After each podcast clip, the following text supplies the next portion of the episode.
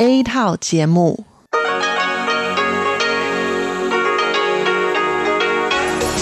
Đây là Đài Phát thanh Quốc tế Đài Loan RTI.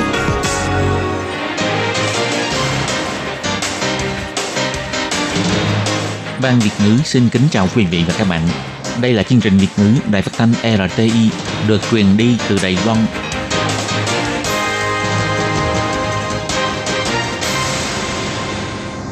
Các bạn thân mến, Hải Ly xin chào các bạn.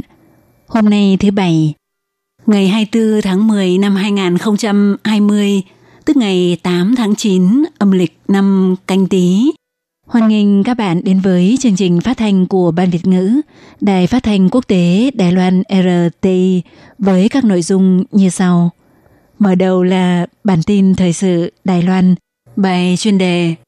Tiếp theo là các chuyên mục tiếng Hoa cho mỗi ngày, cộng đồng người Việt tại Đài Loan và sau cùng là chuyên mục Thế hệ trẻ Đài Loan. Để mở đầu cho chương trình, trước hết, Hải Ly xin mời các bạn theo dõi nội dung các tin tóm lược của bản tin thời sự Đài Loan hôm nay.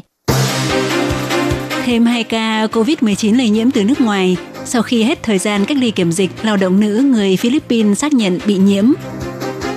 Đài Loan có 51 trường hợp có phản ứng xấu sau khi tiêm vaccine ngừa cúm mùa. Cục Kiểm soát Bệnh tật giải thích vẫn thuộc phạm vi bình thường. Theo điều tra, mức độ ỷ lại vào việc học thêm của người Đài Loan tăng lên, vẫn hy vọng vào cải cách giáo dục. Tàu điện động lực phân tán mới đã đặt chân tới Đài Loan. Bộ Giao thông đặt ra yêu cầu cao trong việc đảm bảo an toàn. Áp thấp nhiệt đới tại Philippines có khả năng tạo thành bão, sẽ tạo luồng hơi nước cho Đài Loan. Theo Phó Thủ tướng Thẩm Vinh Tân, điện gió ngoài khơi đạt thành quả tốt, trong vòng 2 năm tới sẽ có trang trại điện gió mới. Các bạn thân mến, và bây giờ Hải Ly xin mời các bạn đến với nội dung chi tiết của bản tin thời sự Đài Loan hôm nay. Vào ngày 24 tháng 10, Trung tâm Chỉ đạo và Phòng chống dịch bệnh Trung ương tuyên bố Đài Loan vừa ghi nhận thêm 2 ca COVID-19, gồm một trường hợp nhập cảnh từ Philippines và một trường hợp nhập cảnh từ Mỹ. Theo Trung tâm Chỉ đạo và Phòng chống dịch bệnh cho biết, trong số 2 ca bệnh nhiễm mới, ca số 549 là cô gái người Philippines hơn 20 tuổi, ngày 30 tháng 9 nhập cảnh vào Đài Loan với mục đích tới làm việc. Ba ngày trước khi đi máy bay xét nghiệm cho kết quả âm tính, sau khi nhập cảnh Đài Loan được cách ly tại cơ sở cách ly kiểm dịch tập trung, trong suốt thời gian cách ly đều không có triệu chứng bệnh. Đến ngày 13 tháng 10, trước khi hết thời hạn cách ly kiểm dịch, lấy mẫu xét nghiệm cũng cho kết quả âm tính – sau đó, công ty môi giới đã bố trí cho ở tại ký túc xá tự cách ly theo dõi sức khỏe. Tới ngày 22 tháng 10, công ty môi giới đưa lao động này đến bệnh viện tự trả phí để xét nghiệm thì xác nhận bị nhiễm COVID-19, hiện đang cách ly và tiếp nhận điều trị tại bệnh viện. Theo Trung tâm Chỉ đạo Phòng chống dịch bệnh chỉ ra, cơ quan y tế đã giả soát 12 người tiếp xúc với ca nhiễm này. Trong đó bao gồm 3 người lái xe điều khiển xe đưa đón và 3 đồng nghiệp – vì đều có đeo khẩu trang nên được xếp vào thành đối tượng tự theo dõi sức khỏe. Ngoài ra có 6 đồng nghiệp cùng với ca bệnh này đến bệnh viện làm xét nghiệm đều có kết quả âm tính, nhưng trong lúc tiếp xúc không đeo khẩu trang cẩn thận nên được yêu cầu phải tự cách ly tại nhà. Cũng theo Trung tâm Chỉ đạo Phòng chống dịch bệnh cho biết, ca nhiễm bệnh còn lại là một nam giới người Đài Loan hơn 30 tuổi, ngày 2 tháng 10 xuất cảnh sang Mỹ, ngày 18 tháng 10 về nước, khi nhập cảnh không có triệu chứng, nhưng trong thời gian tự cách ly kiểm dịch tại nhà, vào ngày 21 tháng 10 xuất hiện các triệu chứng gồm sốt, ho, đau nhức mình mẩy và các khớp và cảm thấy toàn thân mất sức mệt mỏi, được cơ quan y tế bố trí cho tới bệnh viện làm xét nghiệm. Ngày hôm nay có kết quả xác nhận bị nhiễm bệnh, hiện đang cách ly và điều trị tại bệnh viện. Do ca bệnh này vào hai ngày trước khi phát bệnh đều chấp hành tự cách ly kiểm dịch tại nhà, không tiếp xúc hoặc đi cùng với người khác do vậy không khoanh vùng đối tượng tiếp xúc. Theo thống kê của Trung tâm Chỉ đạo Phòng chống dịch bệnh, tính cho đến thời điểm này, Đài Loan đã có tổng số 550 ca nhiễm bệnh, trong đó có 458 ca lây nhiễm từ nước ngoài, 55 ca lây nhiễm trong nước, 36 ca của hạm đội hải quân tuần mủ và một ca không rõ nguồn lây nhiễm. Trong đó có 7 ca tử vong, 502 ca đã hoàn thành cách ly và 41 ca đang cách ly điều trị tại bệnh viện. Gần đây, Hàn Quốc xảy ra một số trường hợp tử vong sau khi tiêm chủng vaccine ngừa cúm mùa. Hơn nữa, do Đài Loan cũng có sử dụng loại vaccine Sanofi của Pháp giống Hàn Quốc, nên đã dấy lên một làn sóng thảo luận.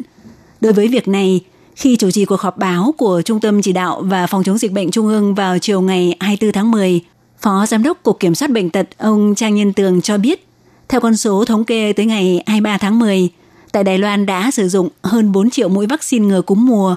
Đồng thời, Sở Kiểm soát Bệnh tật đã hợp tác với Sở Quản lý Thực phẩm và Dược phẩm để có thể tiếp nhận thông tin thông báo về các trường hợp có phản ứng xấu sau khi tiêm vaccine ngừa cúm mùa thông qua Trung tâm Thông báo Toàn quốc về phản ứng xấu với dược phẩm của Sở Quản lý Thực phẩm và Dược phẩm. Tổng cộng tới nay đã có 51 trường hợp thông báo về phản ứng xấu khi tiêm vaccine ngừa cúm mùa. Trong đó có 12 trường hợp có phản ứng rất nghiêm trọng, gồm có viêm cơ tim, viêm mô tế bào, bị sốc và khó thở. 39 trường hợp còn lại có những phản ứng xấu như chóng mặt, đau đầu, mần đỏ, sưng tấy và bị sốt, được coi là phản ứng xấu không nghiêm trọng.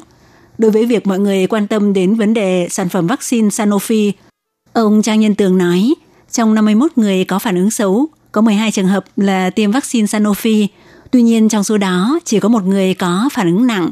Ông Trang Nhân Tường cũng nhấn mạnh, xét tình hình hiện tại về sự an toàn của vaccine cúm mùa Đài Loan, hiện chưa xuất hiện dấu hiệu bất thường.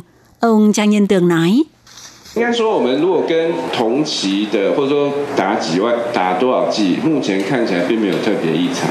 对，是。Có lẽ chúng ta nếu nói cùng một kỳ với họ hoặc nói rằng mới chỉ tiêm có vài chục ngàn mũi thôi, nhưng à, hiện tại quan sát không thấy bất thường.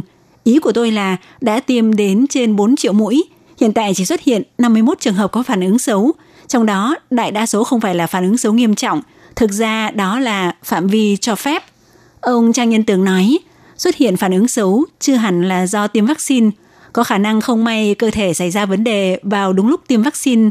Hơn nữa, Sở Quản lý Thực phẩm và Dược phẩm có chuyên gia chuyên đánh giá mức độ an toàn của vaccine.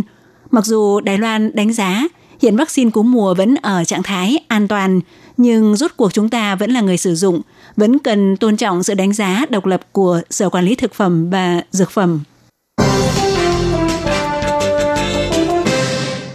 Theo một mục điều tra dân Ý được Quỹ Giáo dục Giáo sư Hoàng Côn Huy công bố vào ngày 24 tháng 10 chỉ ra cho biết, có trên 50% người dân Đài Loan cho rằng đi học thêm là điều quan trọng để có thể theo học một trường học tốt, cho thấy độ ỷ lại vào việc học thêm của người Đài Loan càng cao hơn. Ngoài ra, quỹ này cũng bày tỏ ủng hộ cải cách giáo dục trên diện rộng, chuyển từ giáo dục kiến thức thành giáo dục tư duy. Nội dung điều tra bao gồm câu hỏi thăm dò người dân liệu có căn cứ vào tỷ lệ thi đỗ của các trường để quyết định chọn trường cho con cái hay không, thì kết quả có hai thái cực trái ngược nhau. Có 42,9% trả lời là có, còn 49,6% trả lời là không, đều chưa đạt tới 50%. Một câu hỏi khác được đưa ra đó là tầm quan trọng của việc đi học thêm đối với việc theo học một trường tốt. Có 53,3% trong số được thăm dò điều tra trả lời là quan trọng, 37,7% trả lời là không quan trọng, nếu so sánh với năm 2018, tỷ lệ cho rằng quan trọng tăng 8%, tỷ lệ cho rằng không quan trọng giảm 2,8%. Ông Hoàng Côn Huy, Chủ tịch Hội đồng Quản trị của Quỹ Giáo dục Giáo sư Hoàng Côn Huy cho biết, mức độ ỷ lại vào việc học thêm của người Đài Loan cao hơn. Điều này đáng để cho những người làm về công tác giáo dục phải suy ngẫm lại. Cơ quan giáo dục cũng nên tìm hiểu rõ nguyên nhân. Chủ nhiệm khoa giáo dục trường Đại học Sư phạm Đài Loan Phương Vĩnh Tuyền phân tích, điều tra này cho thấy người Đài Loan vẫn cảm thấy khá tự tin đối với trường điểm và học vấn cao. Rất nhiều người không lấy tỷ lệ thi đỗ làm tiêu chí để chọn trường nữa. Một nguyên nhân quan trọng đó chính là vì à, hiện nay vào đại học quá dễ dàng, có thêm rất nhiều chọn lựa so với trước đây khiến cho mọi người không còn quá coi trọng tỷ lệ thi đỗ mà có sự kỳ vọng cao hơn về chất lượng giáo dục.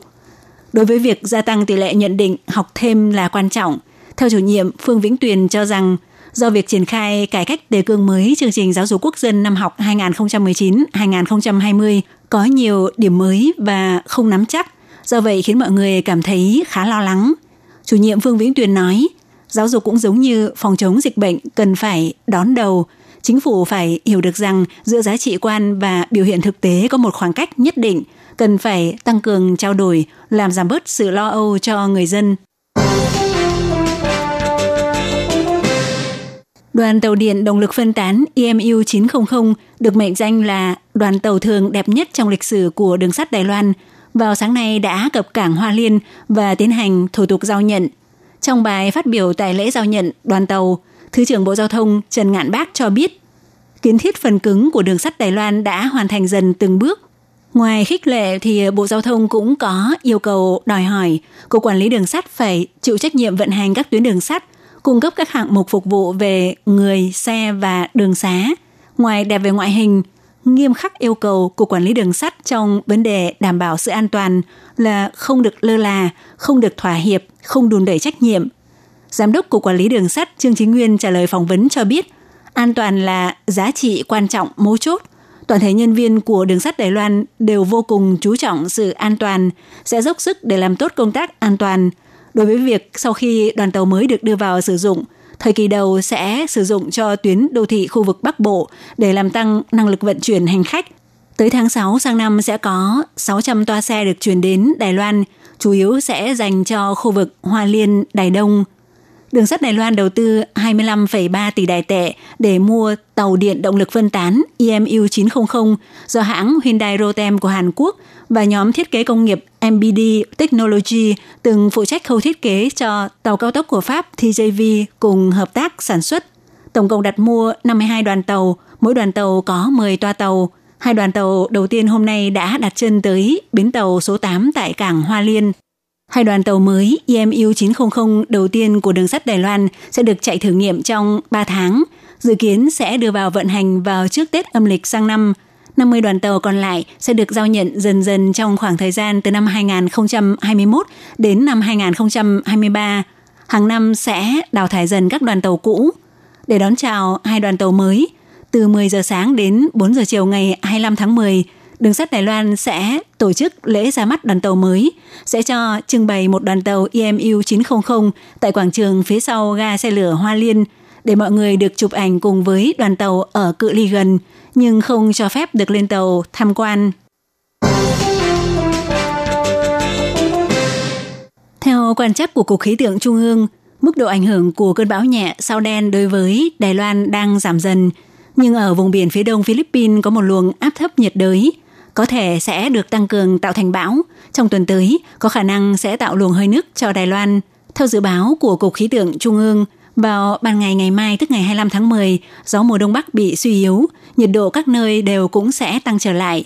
Trước ngày 27 tháng 10, lượng hơi nước khá ít. Đại đa số các địa phương trên toàn Đài Loan thời tiết từ có mây cho đến có nắng.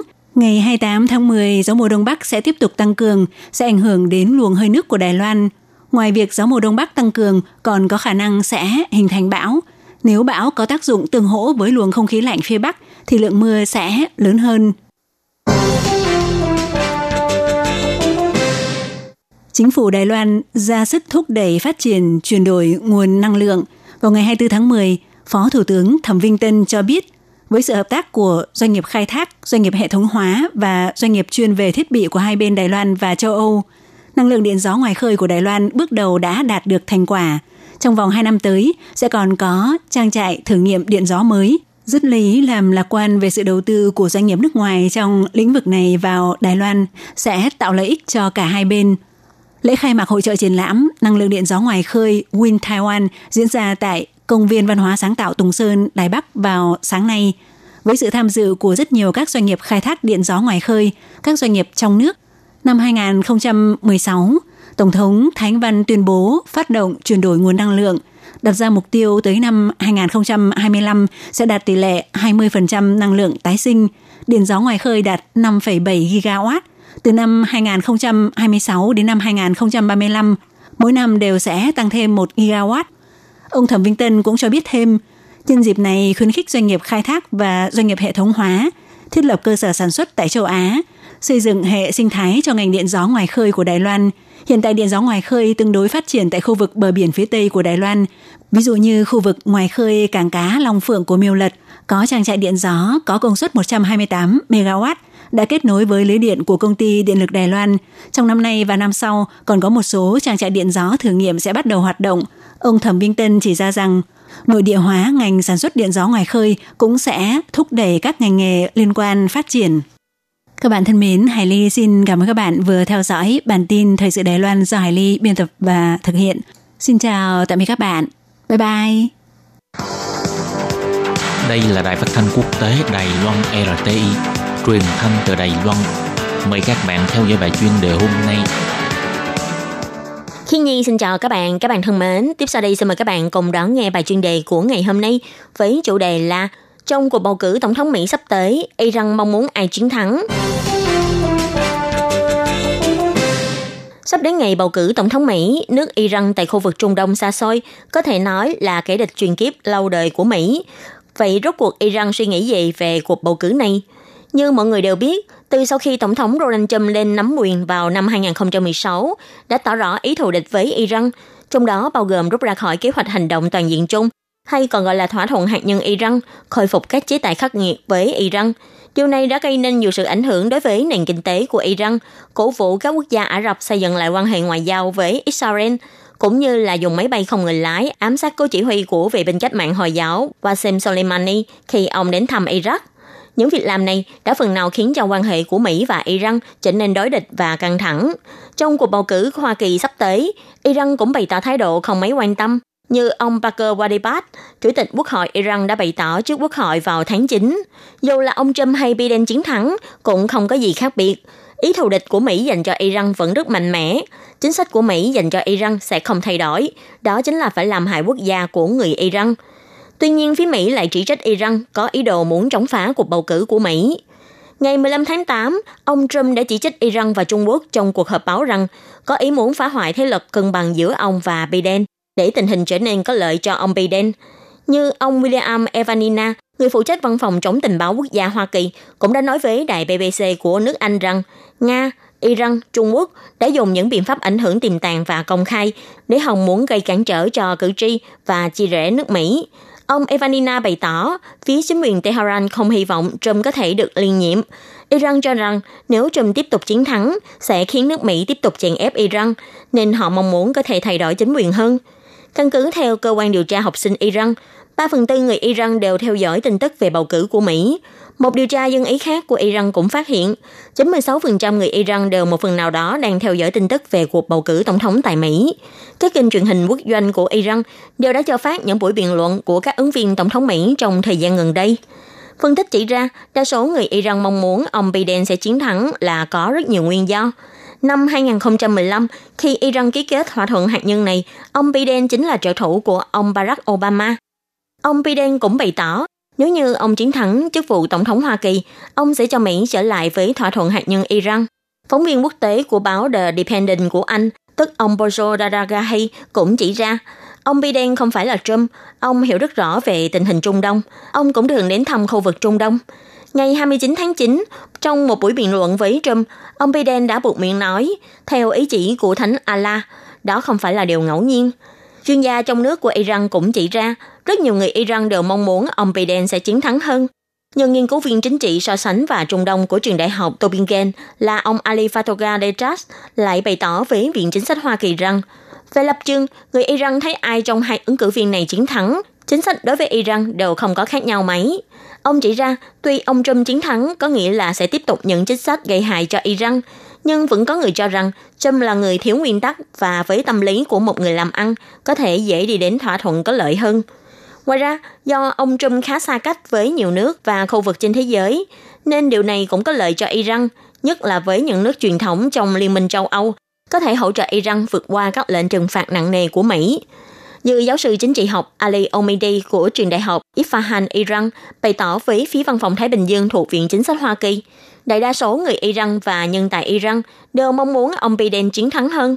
Nhưng các thế lực bảo thủ Iran lại mong muốn ông Trump sẽ đắc cử, hy vọng có thể khiến cho mối quan hệ giữa Mỹ và Iran càng căng thẳng hơn, để họ được nhận nhiều quyền lực hơn. Nhưng ông Omidi cũng bày tỏ, số người này chỉ là con số nhỏ mà thôi, Đại đa số những người trong phái bảo thủ biết rất rõ nếu ông Trump tiếp tục nắm quyền sẽ tạo thành mối đe dọa cho nhà nước Iran. Đại đa số phe bảo thủ vẫn mong ông Biden có thể đắc cử để giảm sự căng thẳng giữa hai nước. Nhìn cách hành sự của Iran trong khu vực Trung Đông và Vịnh Ba Tư, thực ra ai lên làm tổng thống Hoa Kỳ đi chăng nữa, thì đó cũng chỉ là một việc nhỏ. Iran đã cố gắng để mình không trở thành một nhân tố trong cuộc bầu cử tổng thống Mỹ lần này. Các bạn thân mến, bài chuyên đề của tuần này cũng xin tạm khép lại tại đây. Cảm ơn sự chú ý lắng nghe của quý vị và các bạn. Xin thân ái chào tạm biệt các bạn.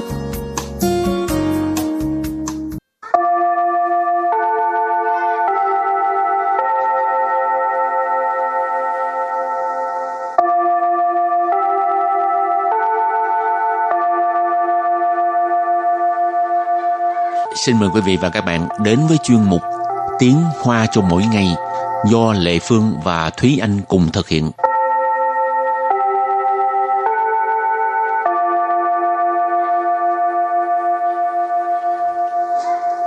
Thúy Anh và Lệ Phương xin kính chào quý vị và các bạn. Chào mừng các bạn cùng đến với chuyên mục Tiếng Hoa cho mỗi ngày ngày hôm nay.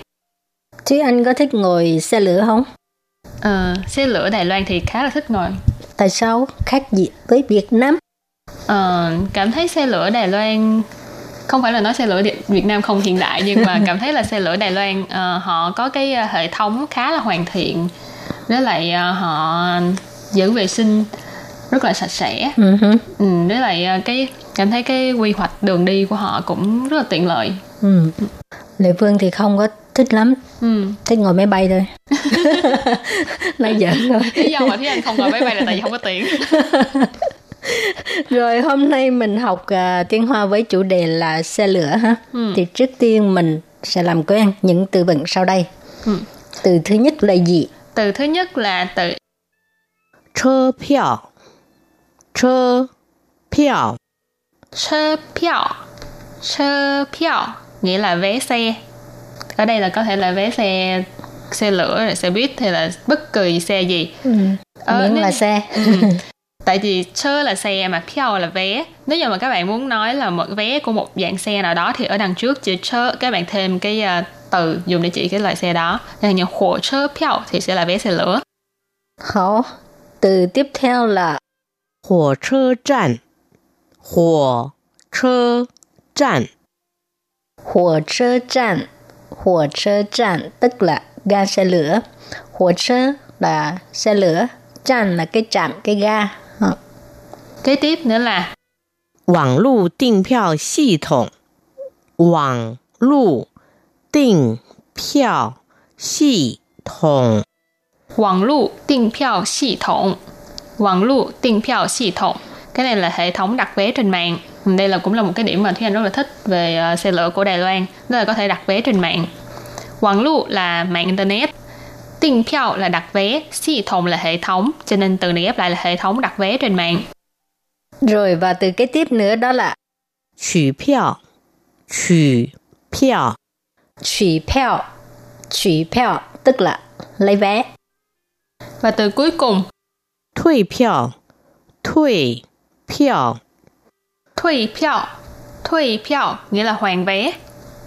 Rồi những từ vựng rất là đơn giản ha.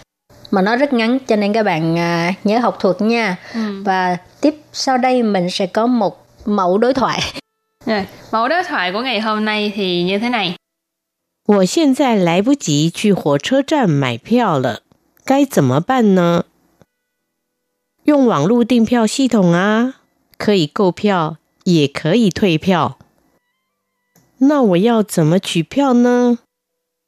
火车站售票窗口或便利商店都能取票。Cái đoạn đối thoại này là cái uh, miêu tả là cái quá trình không phải là miêu tả quá trình mà là miêu tả là cái chức năng uh, mua vé lấy vé vào ừ. của xe lửa Đài Loan câu đầu tiên nói là 我现在来不及去火车站买票了，该怎么办呢？我现在来不及 去火车站买票了，该怎么办呢？我现在来不及去火车站买票了，该怎么办呢？Có nghĩa là uh, uh, bây giờ tôi đã không kịp để mà đi ga xe lửa mua vé rồi, phải làm sao đây? 我 nghĩa là tôi, 现在 là hiện tại, bây giờ, 来不及 là không kịp rồi, không kịp, 去火车站, 去 là đi, 火车站 là ga xe lửa, 买票 là mua vé. L ở đây ý chỉ là cái uh, sự việc đã, đã không kịp rồi lại bút chị là đã không kịp rồi cái gì mà ban cái này có nghĩa là uh, phải làm sao đây nên làm thế nào đây ừ, rồi câu tiếp theo là trả lời 用网络订票系统啊，可以购票，也可以退票。用网络 订票系统啊，可以购票。也可以退 票。用网络订票系统啊，có nghĩa là uh, sử dụng hệ thống đặt vé trên mạng ha. Có thể购票也可以退票 tức là có thể mua vé và cũng có thể uh, hoàn vé tức là trả lại vé ha. Dùng là dùng, sử dụng.网络订票系统hồi nãy Thi Anh đã giải thích rồi tức là hệ thống đặt vé trên mạng. A ngữ khí từ có thể购票 là có thể mua vé, 购票 là mua vé ha. 也可以退票 也là cũng rồi à, thuê 票 hồi nãy từ vựng có học hoàn vé trả lại vé ừ. rồi câu thứ ba là 那我要怎么取票呢？那我 要怎么取票呢？那我要怎么取票呢？Câu này có nghĩa là vậy thì tôi phải lấy vé như thế nào? Na ở đây là vậy thì thế thì 我 là tôi, mình, yao là phải, cần phải, dần mờ là như thế nào, chủ票này có nói là lấy vé. Nó thường là ngữ khí từ, ở đây là đặt ở cuối câu dùng để hỏi, cho nên câu này ghép lại là vậy thì tôi phải lấy vé như thế nào? Ừ, các bạn có biết đi lấy ở đâu không? câu trả lời đó là 火车站售票窗口或便利商店都能取票。火车站售票窗口或便利商店都能取票。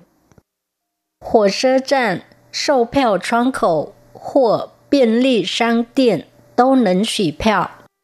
Uh, câu này có nghĩa là uh, quầy bán vé ở ga xe lửa hay là cửa hàng tiện lợi đều có thể lấy vé ha. Ờ, hồ sơ trang hồi nãy mình học rồi có nghĩa là ga xe lửa. Sâu peo tròn khẩu tức là cái quầy băng vé ừ. show là băng vé tròn khẩu là cái cửa sổ nhỏ nhỏ như này ừ. thì nhưng mà ở đây là cửa sổ bán vé ừ.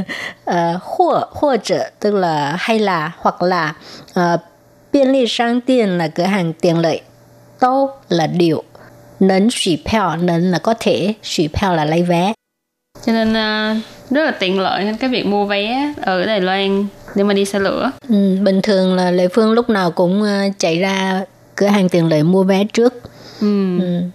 rồi uh, mình mua thì mình lấy vé luôn mà Ừ. cho nên khỏi nếu mà không có lên mạng thì uh, cứ chạy tới cửa hàng tiện lợi mua rồi lấy vé luôn chứ còn ừ. lên mạng là mình còn phải nhớ một cái động tác tiếp theo đó là đi lấy vé ừ thì anh thì thường là sẽ lên mạng để mà mua vé rồi đi cửa hàng tiện lợi để mà lấy ừ. hoặc là đến ga xe lửa để mà lấy vé là phải đi ờ, cái thời gian phải sớm hơn ừ, tức là đến ga xe lửa rồi lấy vé rồi lên xe luôn. Ừ. rồi và trước khi kết thúc chuyên mục của ngày hôm nay thì chúng ta hãy cùng ôn tập lại các bạn nha.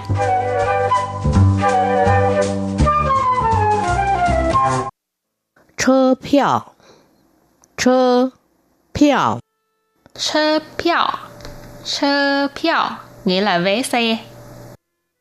Hỏa chơ trạm Hỏa chơ 站，火车站，火车站 tức là ga xe lửa.火车 là xe lửa, 站 là cái trạm, cái ga. 网络订票系统，网络订票系统，网络订票系统，网络订票系统。cái này là hệ thống đặt vé trên mạng. Chủ票, chủ票, chủ票, chủ票tức là lấy vé. Thuê 票, thuê 票, thuê 票, thuê 票 nghĩa là hoàn vé.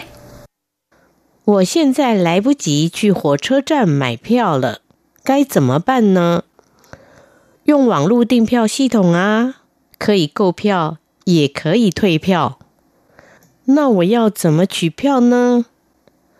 火车站售票窗口或便利商店都能取票。Rồi thì uh, bài học hôm nay đến đây uh, xin tạm chấm dứt. Cảm ơn các bạn đã theo dõi nha. Bye bye. bye. bye.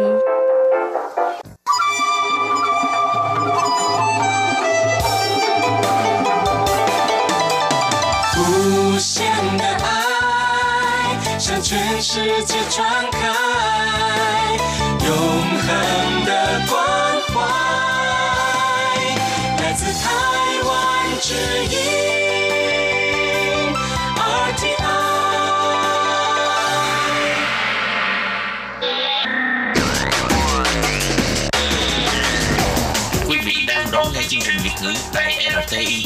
Thunder Day Long.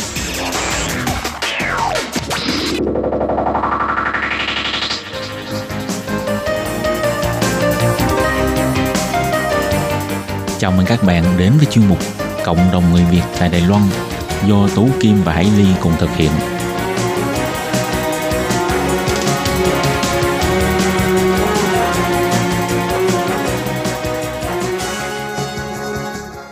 Hello, tôi Kim Hải Ly xin kính chào các bạn. Hoan nghênh các bạn đã đến với chương mục Cộng đồng người Việt ngày hôm nay của chúng tôi. Ừ, thì ờ, hôm nay Hải Ly và Tố Kim rất là hân hạnh được mời đến với chương trình một ờ, di dân mới người Việt Nam đó là bạn ờ, Đinh Phương Ngân. Trước tiên thì Hải Ly và Tố Kim xin hân hạnh gửi lời chào tới Phương Ngân ạ. À, em chào hai chị ạ. À, Phương Ngân có thể giới thiệu sơ về mình cho các bạn thính giả của chúng tôi biết không ạ? À, em xin giới thiệu một chút về bản thân mình. Thì em tên đầy đủ là Đinh Phương Ngân. Em đến Đài Loan thì cũng đã được 8 năm rồi và trước đây ấy, thì khi mà những năm đầu tiên mà em đến Đài Loan là dưới diện là phiên dịch cho một công ty môi giới thế rồi sau đó thì em may mắn là thi đỗ bằng hướng dẫn viên và từ đó trở đi thì à, em làm hướng dẫn viên tiếng Việt Nam tại Đài Loan cho đến tận bây giờ Phương Ngân có thể chia sẻ một chút là ở Việt Nam thì mình quê ở đâu nhỉ? Dạ ở bên Việt Nam thì em ở Thái Nguyên ạ. Vậy thì uh, hiện nay á, cái ờ, công việc mà ờ, rất là nhiều chị em di dân mới đang làm đó là công việc về ờ, hướng dẫn viên.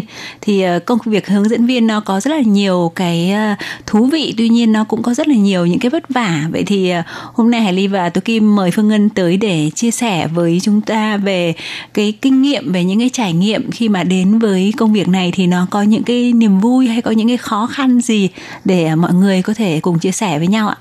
Um, dạ vâng ạ. Um, thật ra thì em nghĩ là chắc chắn là bất cứ một là công việc nào cũng sẽ có những cái khó khăn và cũng có những cái vất vả, à, cũng có những cái niềm vui của riêng à, và công việc hướng dẫn viên của chúng em thì cũng vẫn là như thế. Thế thì à, riêng đối với bản thân em ấy thì à, được làm hướng dẫn viên du lịch em cảm thấy rất là vui và rất là hạnh phúc. Bởi vì sao? Bởi vì thật ra là từ năm mà 18 tuổi là em đã rất là ước mơ. Oh. em được làm hướng dẫn viên rồi. Thế nhưng mà khi mà ra trường thì có thể là chưa đúng thời điểm. Thế thành ra cho nên là em chưa có cơ hội được thực hiện cái ước mơ đấy của mình. Nhưng mà sang đến Đài Loan thì may mắn là có cái cơ hội đó. Thế xong sau đó thì là em em đã thi bằng hướng dẫn viên và cuối cùng là em làm hướng dẫn viên cho đến tận bây giờ. Thì làm thì rất là thích. Tất nhiên là rất là vất vả nhưng mà nói chung là được làm cái công việc mình thích thật ra đó là một cái niềm vui rồi. Đó vâng, và và người ta bảo là khi mà bạn làm một công việc mình thích mà um, mỗi một buổi sáng thức dậy ấy, ờ, đánh thức bạn không phải là tiếng kêu của đồng hồ báo thức mà là tiếng gọi của những ước mơ ấy thì em nghĩ là em em đã từng có một khoảng thời gian như thế trước dịch à, trước đại dịch. Trước dịch covid 19 à? Dạ vâng trước đại dịch. Đó. Thế thì uh, uh, bên cạnh đấy thì đương nhiên là cũng sẽ có những cái khó khăn và cũng có những cái vất vả của nghề thì cái đấy là đương nhiên rồi. Uh, những cái khó khăn và những cái vất vả thì cũng có. Vâng uh, khó khăn đầu tiên đối với lại người hướng dẫn viên tiếng Việt Nam ở tại Đài Loan em nghĩ đấy là cái việc mà thi lấy bằng hướng dẫn viên. Ừ. bởi vì ở bên này thì chúng em thi bằng là chúng em phải thi bằng uh, tiếng tiếng Trung. tiếng Trung. Và tất nhiên vẫn có một cái bộ môn là tiếng Việt để chúng cho chúng em lấy điểm. Nhưng về cơ bản kiến thức về Đài Loan về lịch sử về con người về địa lý à, luật pháp vân vân là bắt buộc là phải thi bằng tiếng Trung ừ. đó thì để em nghĩ rằng đấy chính là cái khó khăn lớn nhất và cũng là đầu tiên đối với bất bất cứ một ai mà muốn uh, bước chân vào cái nghề này ừ. đó và uh, cái thứ hai nữa là uh, mọi người vẫn thường nói rằng là cái nghề dịch vụ nói chung hay là nghề hướng dẫn viên nói riêng thì là cái nghề mà làm dâu chăm họ đấy ạ ừ. đấy cho nên là lúc nào mình cũng phải à, làm hài lòng và làm hài hòa tất cả mọi công việc và mọi mối quan hệ trong trong cái đoàn đấy của mình ừ. à, từ à, bản thân mình này à, là người hướng dẫn viên này à, cho đến bác lái xe này cho đến trưởng đoàn là người dẫn khách du lịch Việt Nam từ bên Việt Nam sang Đài Loan này và cả những vị khách ở trong đoàn của mình nữa thì mình đều cần phải làm hài hòa tất cả những cái mối quan hệ đấy để cho cái chuyến đi của mình nó được thành công đó vâng Ừ, thì ờ, Phương Ngân có thể chia sẻ là cái quá trình mà mình học hướng dẫn viên du lịch ấy thì nó sẽ mất cái khoảng thời gian là bao lâu và em đã đi tham dự cái khóa học đó có những cái trải nghiệm như thế nào? Thật ra để mà thi lấy được bằng hướng dẫn viên này thì em cũng phải mất khoảng chừng độ là 3 tháng đấy ạ. Và thường xuyên là ngày nào cũng phải đọc sách đọc sách rất là nhiều những cái tài liệu để mà mình có được những cái thông tin để mà mình mình làm bài thi. À, em cũng có đăng ký học của một cái trung tâm mà chuyên đào tạo ôn thi cho hướng dẫn viên và cũng đã được cái sự hướng dẫn rồi là sự chỉ bảo của tất cả các thầy cô ở trong đó. Đấy, rồi uh, trước khi mà uh, em uh, đi dẫn tour thì em cũng có tham gia những cái khóa học nghiệp vụ. Đó vâng và qua đó thì may mắn là em cũng quen biết được các thầy các cô trong ngành. Đó thì là khi mà có bất cứ một cái vấn đề gì đấy mà mình chưa có kinh nghiệm để mà mình giải quyết và mình xử lý thế là em lại hỏi thầy. Và sau sau đấy là vẫn được thầy rất là nhiệt tình chỉ bảo vâng ừ. Vâng và và như Phương Ngân cho biết ha là uh, khi mà thi lấy bằng hướng dẫn viên du lịch á thì sẽ sử dụng tiếng Trung không? Vậy thì uh, Phương Ngân có thể cho biết là uh, cái trình độ tiếng Trung như là những tân nhân dân ha, hay là người nước ngoài sang Đài Loan á uh, phải đạt đến cái trình độ nào mình mới có thể học và thi uh, bằng hướng dẫn viên du lịch của Đài Loan ạ? Tức là mình phải biết đọc trôi chảy, biết viết rồi hiểu hết hay như thế nào mới có thể hay là mình chỉ biết sơ sơ thôi là mình đã có thể ôi uh, cái này thì không biết sơ sơ được chị ạ ừ. vâng bởi vì là thật ra ấy, thi nó chỉ là một cái quá trình thôi khi mà mình lấy được bằng ấy thì chỉ thể hiện là mình là lấy được bằng hướng dẫn viên đấy thôi. Nhưng quan trọng nhất là sau đấy thì mình sẽ duy trì cái công việc đấy của mình như thế nào. Mình vẫn phải thường xuyên đọc rất là nhiều thông tin cập nhật rất là nhiều thông tin.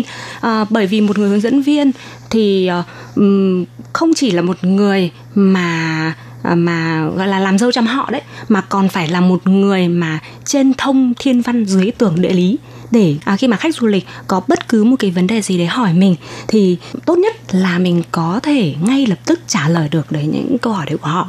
Thế vì thế cho nên em nghĩ rằng là um, tốt nhất thì là mình nên có một cái kiến thức nhất định và đọc hiểu được rất là nhiều những cái uh, kiến thức liên quan đến Đài Loan.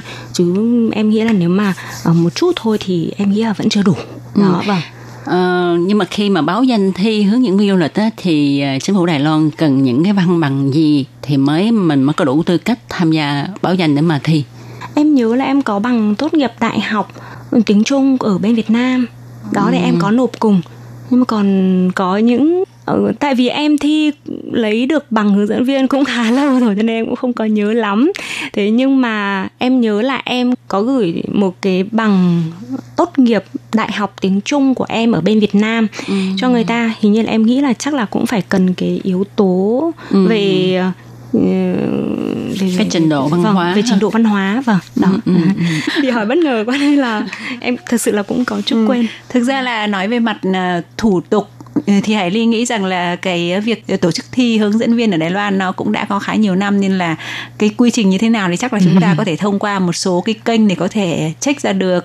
Nhưng mà như Phương Ngân vừa chia sẻ vừa rồi có nghĩa là cái việc mà mình lấy được cái bằng hướng dẫn viên đấy chỉ là cái uh, gọi là cái cửa đầu tiên mở ra để mình bước vào cái nghề hướng dẫn viên thôi nhưng mà mình sẽ đi tiếp được với nó lâu dài hay không và có tốt hay không có vững vàng hay không thì lại phải tùy thuộc vào cái khả năng tức là tích lũy cái mọi cái kiến thức về các phương diện ờ, đối với Đài Loan của bản thân mình đúng không Phương Ngân? Dạ vâng ạ. Ừ, bởi vì như Phương Ngân nói bây giờ bất ngờ ừ, tức là những cái gì mình đã học ở hướng dẫn viên rồi hoặc trong quyển sách đó đó nó chỉ gói gọn ở đấy thôi nhưng mà bây giờ nhỡ mà người ta bất ngờ hỏi một cái gì đó ra ngoài cuốn sách mà mình không trả lời được thì sao đúng không?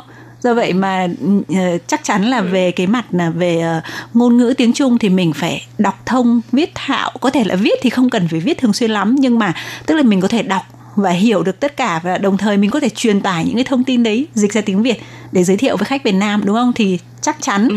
nếu mà tiếng Trung của mình nó nó nó quá là ở cái mức giai đoạn gọi là sơ cấp thôi ấy thì Hải Ly nghĩ rằng là sẽ có khó khăn nên là chắc chắn là cái tiếng Trung của mình có thể mình ờ, nếu mà thuận lợi như Phương Ngân mình có bằng đại học chuyên ngành tiếng Trung thì quá thuận lợi. Nhưng giả dụ mình là những người mà đã sang Đài Loan từ sớm rồi mà mình tự học tiếng Trung ở đây thì bất kể bạn có bằng hay không nhưng mà bạn phải gọi là đọc thông ờ, phải hiểu hiểu rõ hiểu sâu và có thể truyền tải được bằng tiếng Việt cho mọi người.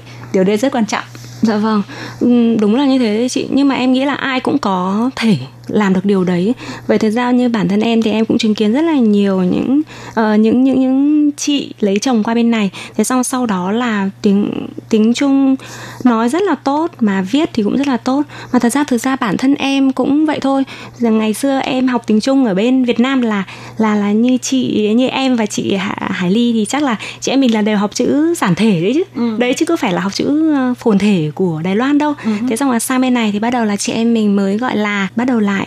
Đó vâng. Tất nhiên là ý của Hải Ly ở đây nói không không có nói là các bạn sẽ không làm được mà ý mình nói là khi mình quyết định vào với cái nghề này thì cái khi đó cái trình độ tiếng Trung của mình bất kể bạn có bằng hay không thì bạn bản thân bạn là bạn phải phải đọc được tốt và hiểu được. Vâng Đó, vâng đúng rồi chính tối xác. thiểu là cái chính xác. như vậy. Vâng chính xác là vậy Ừ. Thì ờ, nghề hướng dẫn ha là cái nghề mà như nãy ờ, Phương Ngân có chia sẻ đó thì làm dâu trăm họ ha. Thì ngoài việc mình thu thập những cái kiến thức ra thì cái bí quyết ờ, mà truyền đạt đến cho du khách á, là rất là quan trọng. Chứ không phải là mình đọc bài ha.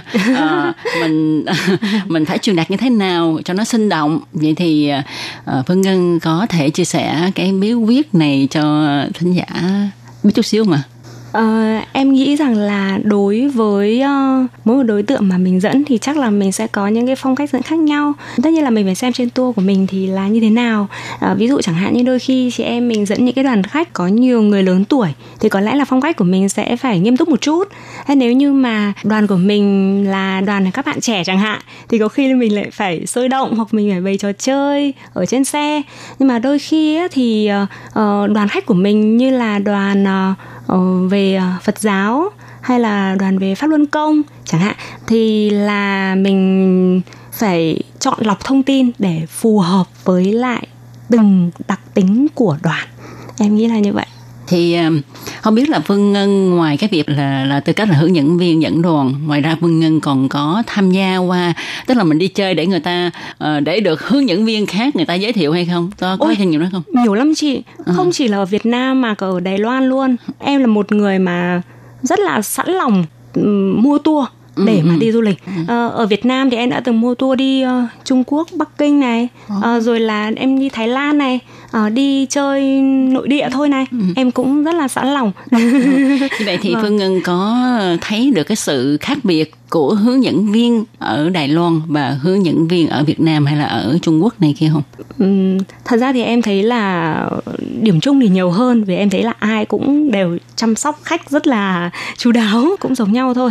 À, vâng. Chỉ có điều ấy thì là làm hướng dẫn viên nội địa ở Việt Nam thì em nghĩ là à, vất vả hơn một chút tại vì dẫn khách nội địa mà. Cho nên là có rất là nhiều những cái thông tin mà có lẽ là khách du lịch cũng đã biết rồi. Thường là các bạn sẽ phải à, ví dụ chẳng hạn như là tổ chức chơi trò chơi này hát ca nhảy múa này vân vân. Đấy sẽ làm vất vả hơn. Đấy thế còn là uh, như là em đã từng đi mua tour đi nước ngoài chẳng hạn thì uh, em thấy rằng là uh, họ giới thiệu chú trọng về uh, những cái thông tin mà những cái điểm tham quan mà mình đến. Đấy rồi là cuộc sống con người họ chia sẻ về những vùng đất đấy thì nhiều hơn. Đợt này thì tranh thủ đợt dịch ấy thì em cũng uh, ngoài cái việc là nghỉ ngơi đấy nhưng mà đồng thời thì em cũng tranh thủ cái thời gian này em đi du lịch. Đấy, em cũng mới đi bành hồ về rồi em đi nghi lan về. Em cũng rất là chăm chỉ mua tour để em đi chơi. Mà tôi kim biết ha là ngân không phải là chỉ đơn thuần đi chơi không mà còn đi để mà thu thập. Tài liệu vâng đúng đúng đúng luôn chị đúng luôn chị. Các bạn thân mến thì qua nội dung chia sẻ của bạn Phương Ngân thì à, chúng ta thấy là không những Phương Ngân rất là đam mê, rất là yêu thích nghề hướng dẫn viên du lịch mà bạn còn rất là ham học hỏi để à, nâng cao kiến thức và kinh nghiệm. Vậy Hải Ly và Tô Kim xin mời các bạn tiếp tục theo dõi cuộc trò chuyện của chúng tôi với bạn Phương Ngân để nghe thêm rất là nhiều điều chia sẻ thú vị của bạn nhé. ừ, và trong một hôm nay sẽ được tạm dừng đến đây thân chào tạm biệt bye bye Bye bye.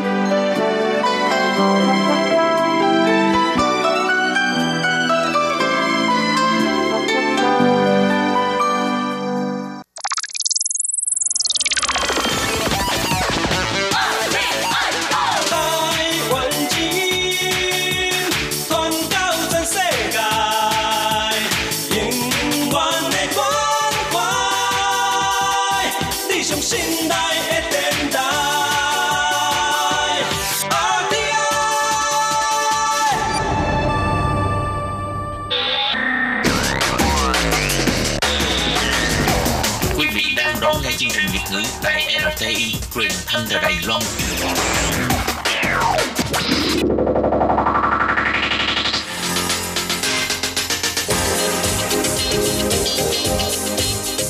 Chào mừng các bạn đến với chuyên mục Thế hệ trẻ Đài Loan do Tường Vi thực hiện.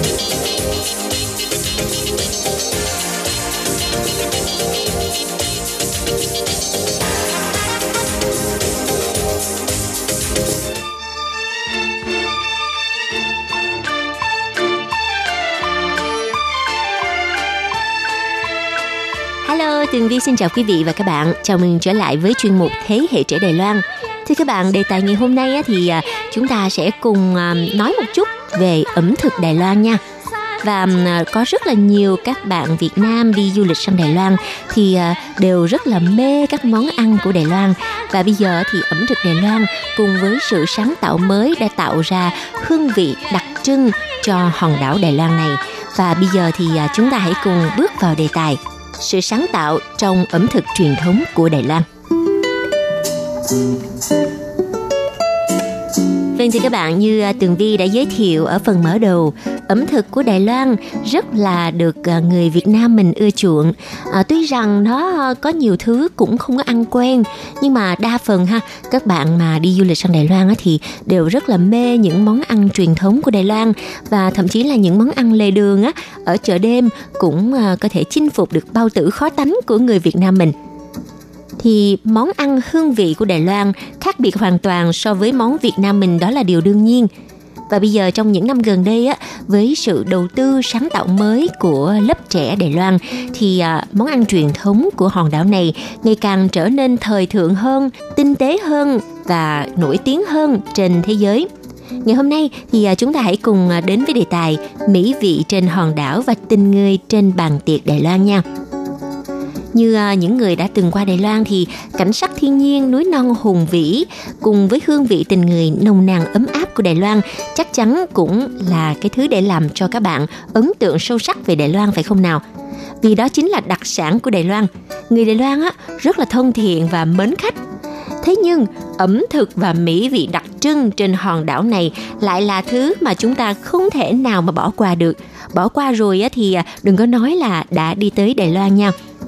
Ngày hôm nay thì Tường Vi muốn à, giới thiệu với các bạn về sự sáng tạo và phá cách trong các món ăn truyền thống Đài Loan.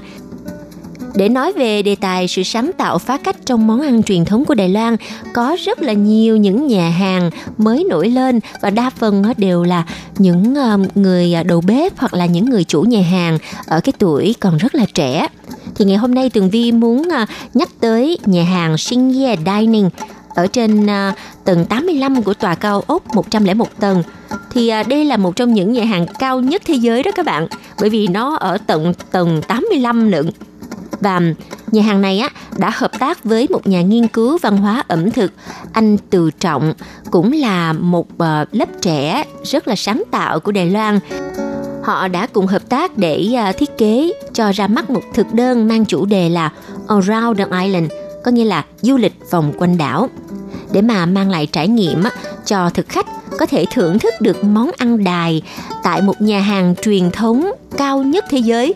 Và dường như là đưa thực khách đi du lịch Đài Loan ngay ở trên bàn tiệc vậy.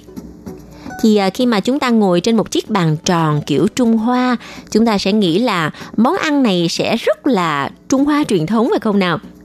Nhưng mà khi mà cái món đầu tiên xuất hiện lên là cái món à, đồ nguội hải sản thì ở trong đó có bào ngư nè, ăn kèm với lại sashimi. Nếu như những người mà từng sống ở Đài Loan lâu năm như Tường Vi thì chắc chắn là sẽ nghĩ ngay tới ủa sao cái món này nó giống như là một cái món ăn thường ở trên cái bàn tiệc truyền thống bàn tổ.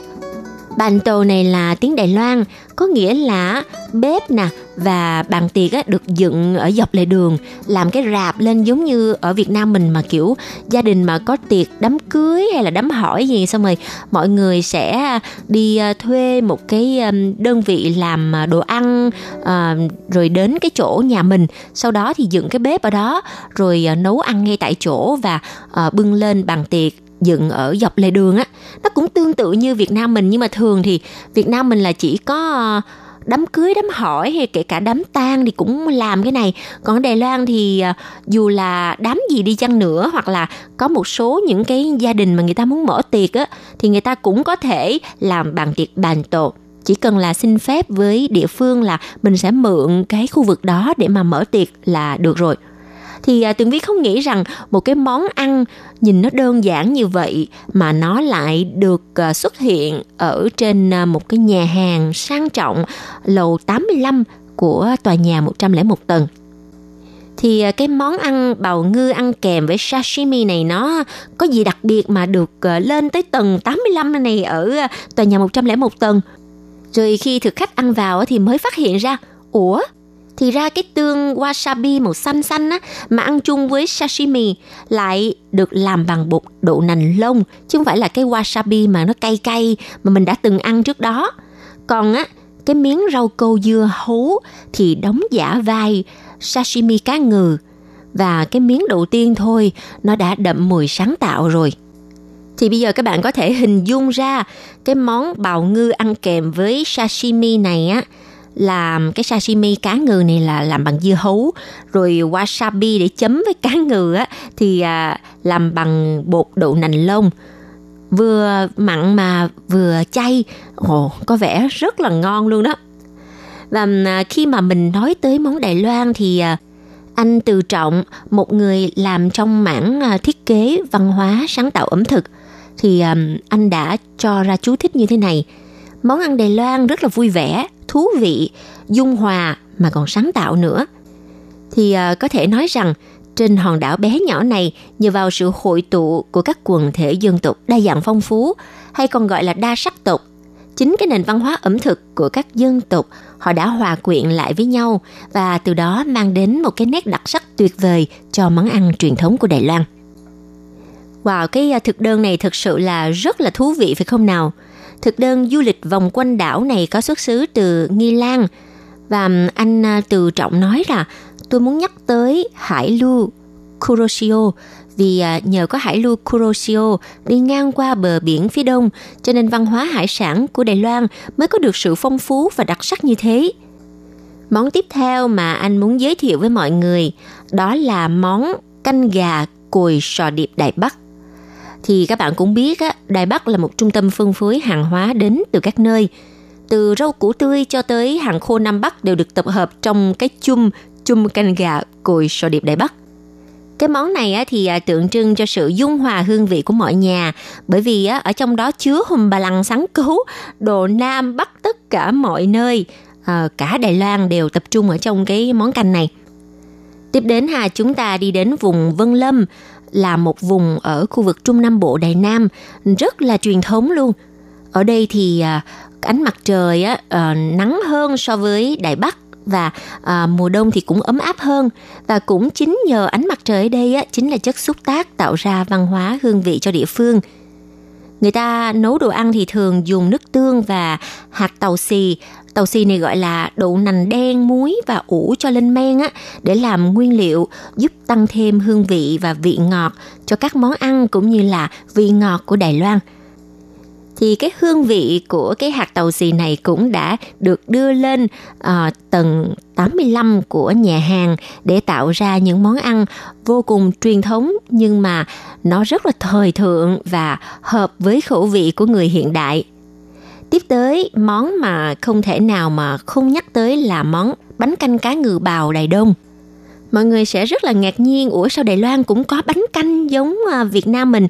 đúng là như vậy đó nhưng mà người ta không có nấu theo cái kiểu của Việt Nam và cái bánh canh thì cũng tương tự như là dạng bánh canh gạo của mình vậy đó thì à, cái món này được chế biến bằng phương pháp xào kiểu đài kết hợp với bánh canh gạo rồi ở trên người ta sẽ rắc lên một ít cá ngừ bào katsubushi thì à, món này thuộc hàng là phiên bản giới hạn của khu vực Đài Đông nha các bạn.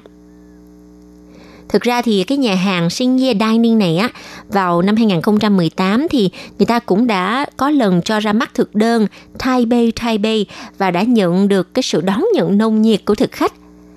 Và đây cũng là món à, thực đơn do anh à, tự trọng tham gia thiết kế dựa trên à, khái niệm bày bằng tiệc truyền thống bàn tổ ờ, kết hợp thêm kỹ thuật tỉa gọt và sự khéo léo tinh tế từ những món ăn công phu và dùng món ăn để truyền tải một cách cụ thể câu chuyện về thành phố Đài Bắc.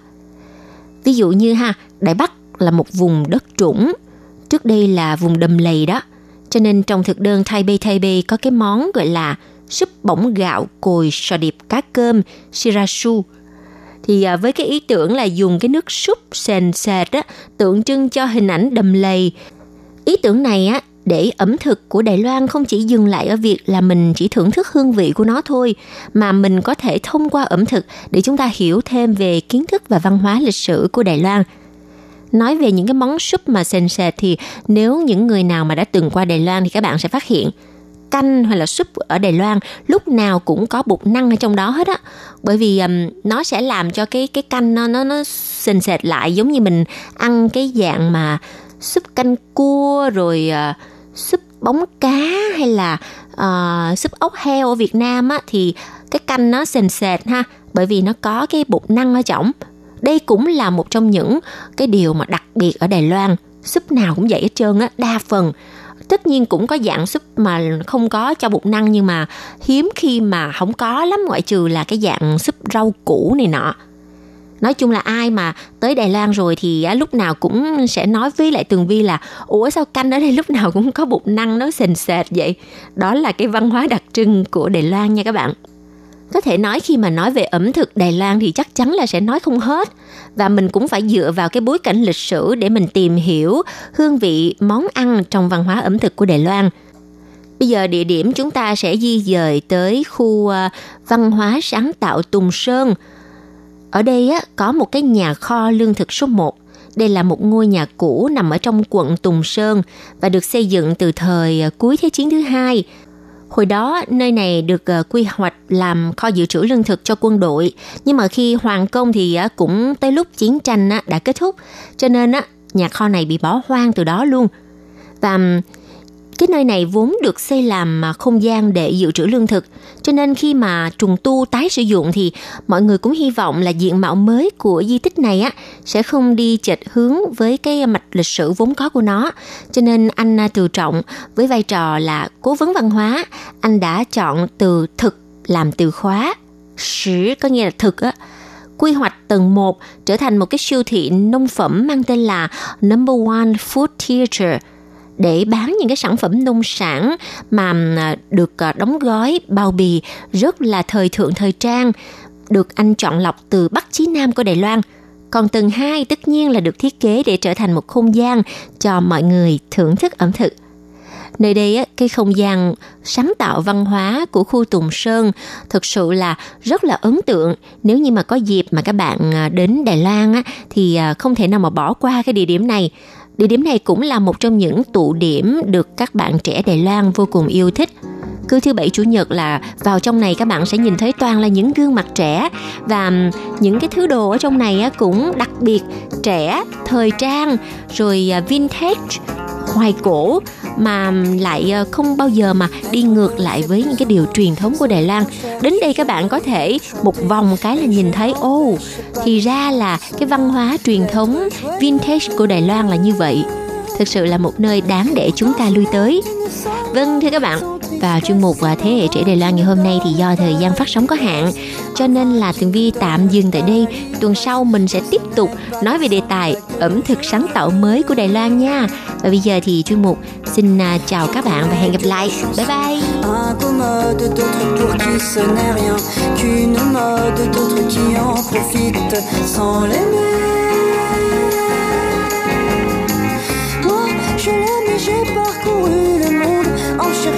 Racines vagabondes Aujourd'hui, pour trouver les plus profondes, c'est la samba chanson qu'il faut chanter.